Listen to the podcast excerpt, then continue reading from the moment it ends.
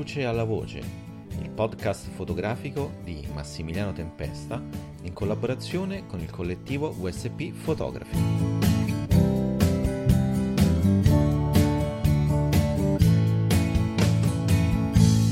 Ah, siamo qui questa sera con Alessandro Ciccarelli e Marco Solner, spero di averlo detto bene, che organizzano da 5 anni il Fanzilla Festival.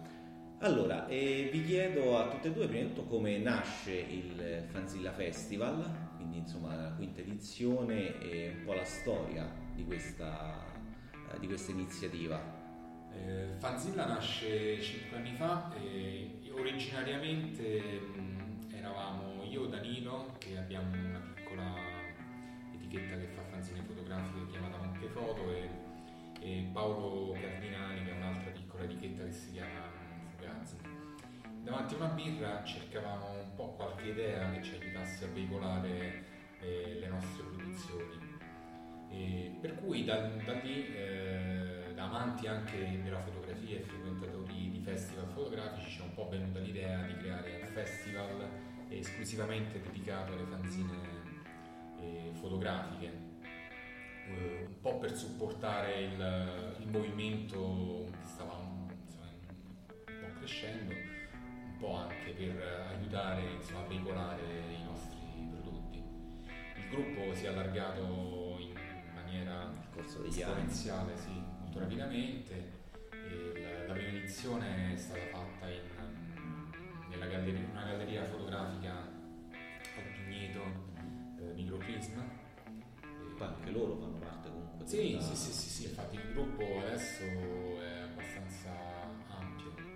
Poi abbiamo, abbiamo qui Marco eh, che mh, da qualche anno ha una sua etichetta eh, Nostalgia Press. E, vabbè, non so se qualcosa a riguardo. Sì, sì. Poi Marzia, Chiara, Claudio, Mattias, che è un ultimo arruolato eh, dello scorso anno. Siete un, un bel numero. Sì, siamo un gruppo. Un bel gruppo, un bello numeroso. Sara Palmieri. Sara Palmieri. Insomma, è un, un gruppo di lavoro abbastanza consolidato e che procede a tamburo battente. Ma senti, un primo, diciamo, un bilancio così molto veloce di queste, di queste cinque edizioni. Beh, allora, l'evento è iniziato, come ha ricordato Alessandro, in uno spazio molto ristretto. Eh, quindi la prima edizione è stata un po' una sfida, capire esattamente quali erano diciamo, eh, le possibilità di un festival dedicato non solamente alla fotografia indipendente ma all'autoedizione indipendente. Quindi, esatto, cioè, quindi a- una nicchia su, sulla una nicchia della nicchia, esatto, perché non tutta la fotografia indipendente eh, si eh, misura anche con l'autoedizione, quindi quello è un altro step successivo. Quindi il primo anno c'è stata questa sorta, questa sorta di, di sfida un po' no? nel creare uno spazio che era eh, confacente a tutti quei fotografi che avevano iniziato questo percorso che in realtà già all'estero è molto percorso, insomma il- l'autoedizione fotografica, le cosiddette zin, le foto zin, zin fotografiche sono già eh, molto diffuse e il fenomeno è in forte crescita. E noi ci siamo resi conto già dalla prima edizione che eh, eravamo C'era, un po' c'era- dei... c'era mercato, diciamo, Sì, che era un in pubblico realtà- molto attento anche qui. Avevamo- c'era semplicemente da grattare un po' e, e questa falda acquifera Eh, è venuta straordinaria è uscita fuori. eh, eh, Sì, bastava, solo, bastava solo cercarla, insomma, un Esatto. po' stimolarla. Ma infatti la, mh, diciamo, all'estero credo sia già abbastanza consolidata come, come realtà, un po' l'autoproduzione fotografica. Eh, sì, diciamo che in quasi tutti i festival spesso ci sono degli angoli dedicati. Magari la nostra specificità è che noi facciamo un festival esclusivamente orientato su quella cosa. Per cui i festival orientati all'autoproduzione magari sono in ambito di grafica, fumetto. In Italia c'è già qualcosa, c'era l'AFA al Cavallo, al Fruit, dedicata proprio dedicata alla fotografia e in termini di autoproduzione di fanzine forse siete gli unici in Italia sì, sì, sì.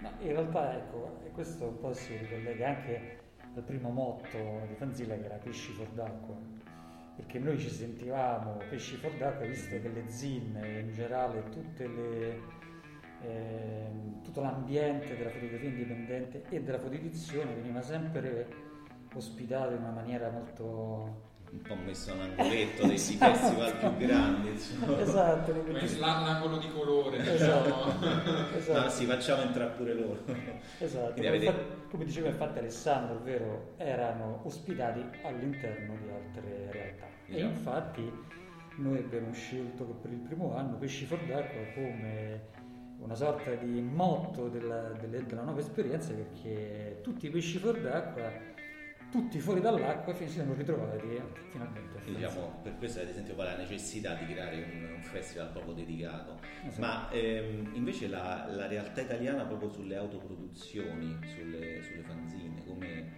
com'è? Siamo diciamo, ai livelli dell'estero, siamo, siamo avanti, siamo ancora in ritardo? Ehm, allora, fare forse un bilancio preciso non è, non è non è facile. Le competenze no, no, no, adatte. Quello che posso, che mi sembra eh, di... Diciamo, è una realtà viva, vivace, cioè, c'è, c'è molta produzione. Diciamo, a livello individuale eh, l'autoproduzione è molto praticata. Quello che io con Danilo, eh, come Monche Foto, Paolo, Fugasi, Marco, come Starchi tentiamo di fare invece è anche produrre lavori cui mentre c'è una diffusione ormai quasi, quasi costante, non vorrei dire scontata, però per esempio all'interno di un corso di fotografia abbiamo visto che varie scuole propongono nel lavoro finale poi la messa su carta tramite eh, fanzine fotografiche, per cui forse come produzione individuale ormai è una cosa quasi assodata. Quello che noi proviamo a fare è qualcosa di diverso, cioè di essere dei mini, mini editori, dei micro editori, eh, che investono anche sul, sul, lavoro di altri. No? Mossi da, da, un, da, un, diciamo, da, un, da un'idea che non è quella remunerativa, certo. che magari può una grande casa editrice o anche una piccola casa editrice a fronte di costi comunque da sostenere deve comunque guardare, noi invece ci muoviamo su dei budget molto più piccoli, tirature molto più basse, per cui possiamo anche diciamo, azzardare solo a, a, produrre un lavoro solo per passione, certo, senza guardare certo. altri. E come, tornando insomma un po' alla vostra realtà di piccoli editori, di micro editori, come, come scegliete le, diciamo, i lavori? Cioè chi si auto eh, si autopresenta, insomma, come posso dire, o siete voi che li scegliete, vedete i concorsi, non so. Ma guarda, già la stessa fanzilla è veramente molto molto utile da questo punto di vista, perché e qua voglio sottolineare appunto questo carattere secondo me molto bello, molto interessante del festival, ovvero quello di mettere in comunicazione le persone Fanzilla non è solamente un luogo dove le persone vanno a proporre il proprio lavoro con la possibilità di venderlo, ma è un luogo dove la gente conosce altra gente e eh, entra in contatto con altre realtà fotografiche che possono essere diciamo, esterne, aliene rispetto alla cosiddetta scena fotografica romana, per esempio, dove un po' ci si conosce tutti. Quindi il fatto di frequentare luoghi, il fatto di entrare in contatto con più persone, ovviamente questa è una cosa sicuramente positiva che ha dato una, una grossa accelerazione al fenomeno. Infatti Fanzilla è iniziato con poco e poi l'anno dopo, già dalla seconda edizione, si è trasformato in un festival super percorso dove hanno partecipato tantissime nuove eh, realtà e più queste persone entrano in contatto una con l'altra, più, più. conoscono il lavoro di altri, noi, noi etichette, perché ovviamente come abbiamo detto prima, Fanzillo non è solamente un luogo di eh, persone, di, sono singoli fotografi che espongono, ma anche appunto di piccole etichette che si presentano, ecco, in questi, in questi luoghi molto spesso iniziano, si, si pongono le basi di future collaborazioni, okay. senza considerare poi che esistono appunto i fotografi che si possono conoscere appunto grazie a delle pubblicazioni online piuttosto che addirittura a volte anche su Instagram, certo. che oggi il ruolo dei social comunque è anche quello abbastanza importante, con cui si riesce a entrare in contatto e con cui poi si desidera collaborare creando un'azienda.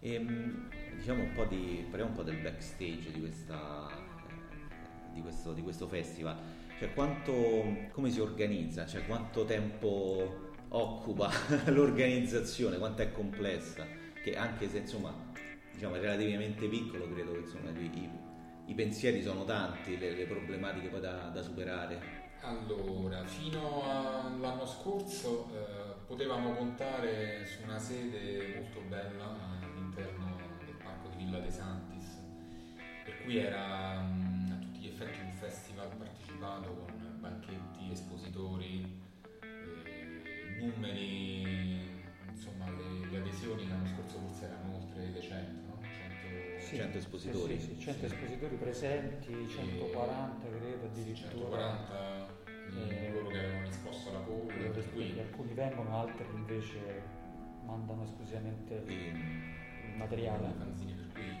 centinaia di, di titoli. Quest'anno do, forza di cose abbiamo dovuto un attimo rivedere la forma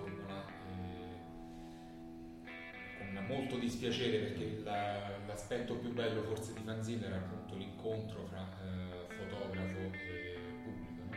Certo. A causa di forza maggiore sì, abbiamo sì, dovuto riorganizzare un po' tutto. E per cui da, da, festival si è trasformata in expo, e ci saranno degli spazi amici eh, dislocati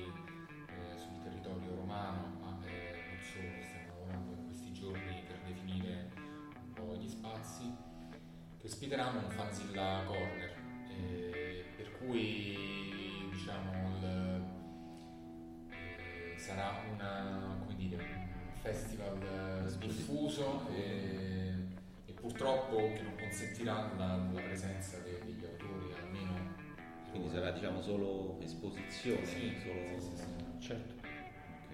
E infatti voi in questi giorni state lanciando la, la call del, per l'edizione del 2020 e volete un po' dire quali sono le caratteristiche per, per partecipare a, alla selezione? Allora, si possono presentare massimo due zin, sia che si tratti di un singolo eh, autore o che si tratti di un'etichetta. Si caldeggiano ovviamente delle produzioni che siano soprattutto state prodotte diciamo, negli ultimi mesi. E, però ovviamente questo non deve essere restrittivo perché sappiamo perfettamente quali, come sono stati gli ultimi mesi del, del 2020, quindi noi confidiamo insomma, nel fatto che ci possano essere sia dei lavori diciamo, più vecchi come anche dei lavori nuovi. Il, il, festival, in questo caso Expo, è assolutamente gratuito, noi sottolineiamo sempre questo fatto importante. E non ci sono altre, altri requisiti necessari per partecipare a Fanzilla Expo. E l'unica cosa, appunto, questa è una cosa che vorrei sottolineare perché molta gente non riesce a capire bene che cos'è eh, Fanzilla, Fanzilla è un festival di autoedizione fotografica e legato quindi alle fotozin, quindi le zin fotografiche. Eh, non siamo un, un, expo che cerca di spingere delle eh, mostre fotografiche, eh, come ci, arriva, ci sono alcune, alcune cose che ci sono arrivate in questi ultimi giorni, questa è una buona occasione per puntualizzare questo. Noi siamo legati alla forma di fotozin e quindi si tratta di un'esposizione di fotozin, quindi di zin fotografiche. Ok. Ah, parla, sempre parlando di zin fotografiche, voi cinque, in queste cinque edizioni ne avete viste, penso migliaia si potrebbe dire, e, ma c'è come si stanno evolvendo, diciamo come eh, stanno puntando verso qualcosa, c'è un tema ricorrente anche nella produzione, nel, nei temi o un linguaggio particolare forse che riesce poi solo nel, nell'autoproduzione? Allora, forse io un filo, un filo rosso che unisce eh, tutte le fanzine non, non lo vedo. Eh, chiaramente il tutto è molto mediato da, dai gusti personali, per cui c'è sicuramente chi è più legato a una forma canonica del libro e tenta di traslare sulla zine il, quel tipo, quel tipo di, di, di, struttura no? del fotolibro che è qualcosa di molto chiaro, molto, molto definito. C'è chi magari proviene da ambienti più legati alla grafica, al fumetto, perché comunque sperimenta vari, vari linguaggi e riesce comunque a inserire all'interno della fotozine un tutta una serie di, di linguaggi più liberi legati al, alle fanzine in senso più ampio, no? per cui alla, al fumetto, penso le, le, cose anche che si vedono a Crack, che è un festival importante che viene fatto a Roma da, da parecchi anni. Per cui sicuramente il, il background individuale eh, frammenta, frammenta molto. Certo. Non, non, so Marco se tu hai un'idea più... Ma io posso dire che ogni anno si trovano delle soluzioni impaginative diverse, è una cosa molto creativa in realtà. Sì. e questo un po' ci ricollega a quello che abbiamo già detto, ovvero che l'occasione del festival è anche quella un po' di aggiornarsi sulle idee altrui, certo, è, è sempre un po' una contaminazione il, il mondo editoriale anche quello ovviamente indipendente editoriale, quindi è bello vedere come un editore diverso rispetto a te ha risolto un, un, um, diciamo, un iter impaginativo piuttosto che un altro e ogni anno si arricchisce il festival di soluzioni diverse, di materiali diversi. Noi negli anni siamo diventati tutti feticisti della carta. Abbiamo cominciato a riconoscerla, la grammatura, le marche, è diventata una sorta di di luogo insomma dove lo fa col vino con le carte esatto di approfondire questo, questo genere di, di, conoscenze la tipologia di, di, stampa. Se è un indigo piuttosto che una, tipo, una, una, stampa normale. Insomma tutte queste cose tutto questo bagaglio questo know-how aumenta di anno in anno insomma e questo il festival lo veicola se io volessi fare una fanzina no? Stamattina sì. mi sveglio e dico che ne so 35 foto, voglio fare una fanzina.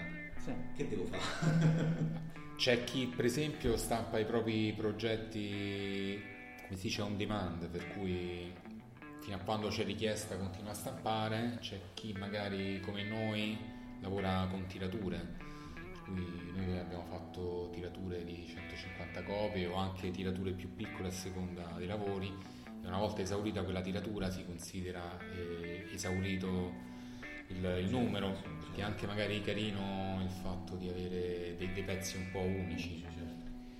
Per cui anche qua definire cosa sia la fanzine fotografica non è semplice perché è qualcosa di molto legato alla, alla, fantasia, insomma più che forse la fanzine fotografica più che definire l'oggetto definisce un'attitudine, no? Mm per cui il, il, fatto di essere indipendenti, di autoprodursi un lavoro, di essere sganciati da delle dinamiche commerciali, anche se parlare di dinamica commerciale nel mondo dell'editoria fotografica fa abbastanza ridere visto il, il livello di crisi sì, che c'è.